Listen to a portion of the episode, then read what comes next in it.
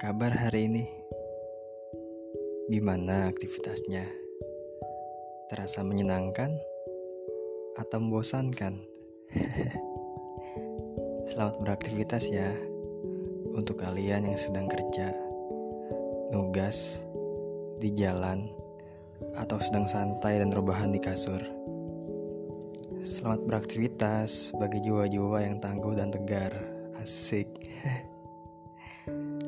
Kembali dengan gue Abbas yang akan menemani aktivitas kalian dengan segudang cerita berdasarkan keresahan-keresahan yang mungkin sama-sama kita rasakan. Tema kali ini gue mengangkat tentang friendzone. Kalian pernah gak sih merasakannya? Atau sekarang sedang berada di posisi ini? Kalau gue boleh jujur sih, gue berbadi belum pernah ya, belum pernah merasakan atau berpengalaman di dalam posisi friendzone.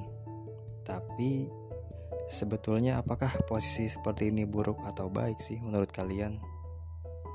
Kalau menurut gue sih mungkin tergantung yang menjalaninya sih.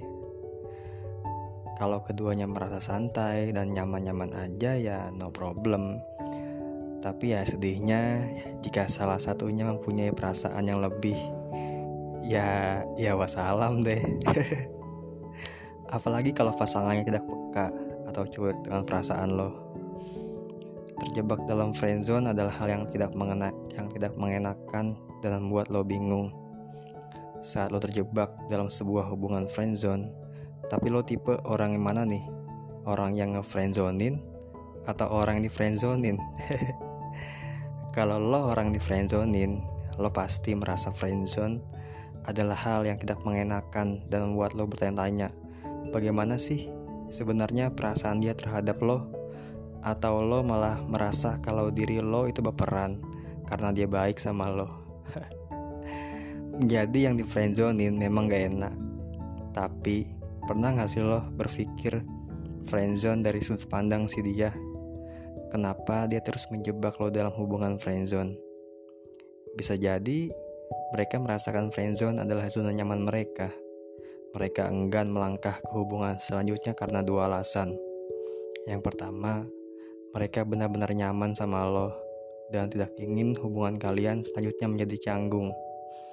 Dan yang kedua, dia memang memandang lo cocok sebagai teman, hanya sebatas itu, bukan sebagai pasangan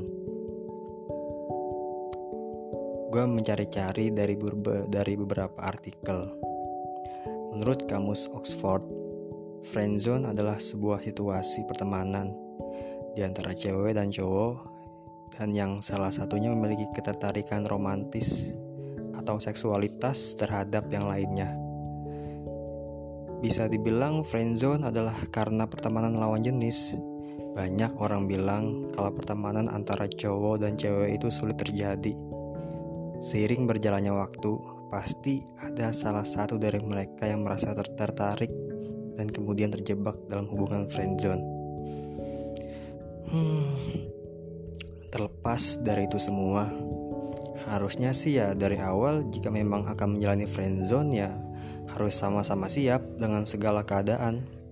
Harus siap kalah dengan keadaan ketika muncul perasaan lebih kalau dua-duanya merasakan perasaan yang lebih sih oke okay lah ya.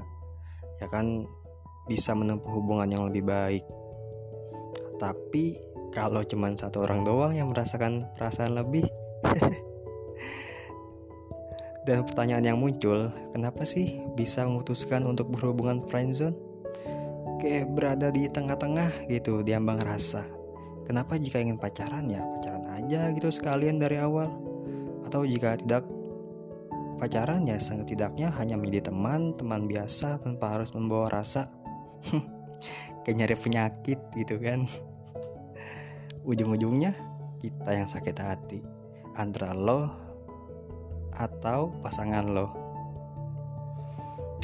Kalau dari yang gue pahami di sini sih penyebab terjadinya friendzone adalah yang pertama dia belum bisa menjalani komitmen Terus lo hanya cocok jadikan teman bukan pasangan. ketiga, tidak mau merusak hubungan pertemanan. Dan yang keempat, merasa apa yang diinginkan di diri lo tuh nggak ada gitu, kayak belum memenuhi dari buat dianya sendiri sih. Hmm, and anyway, di mana pun kalian berada, apa pun statusmu saat ini, tetaplah fokus apa yang menjadi terpenting bagi dirimu.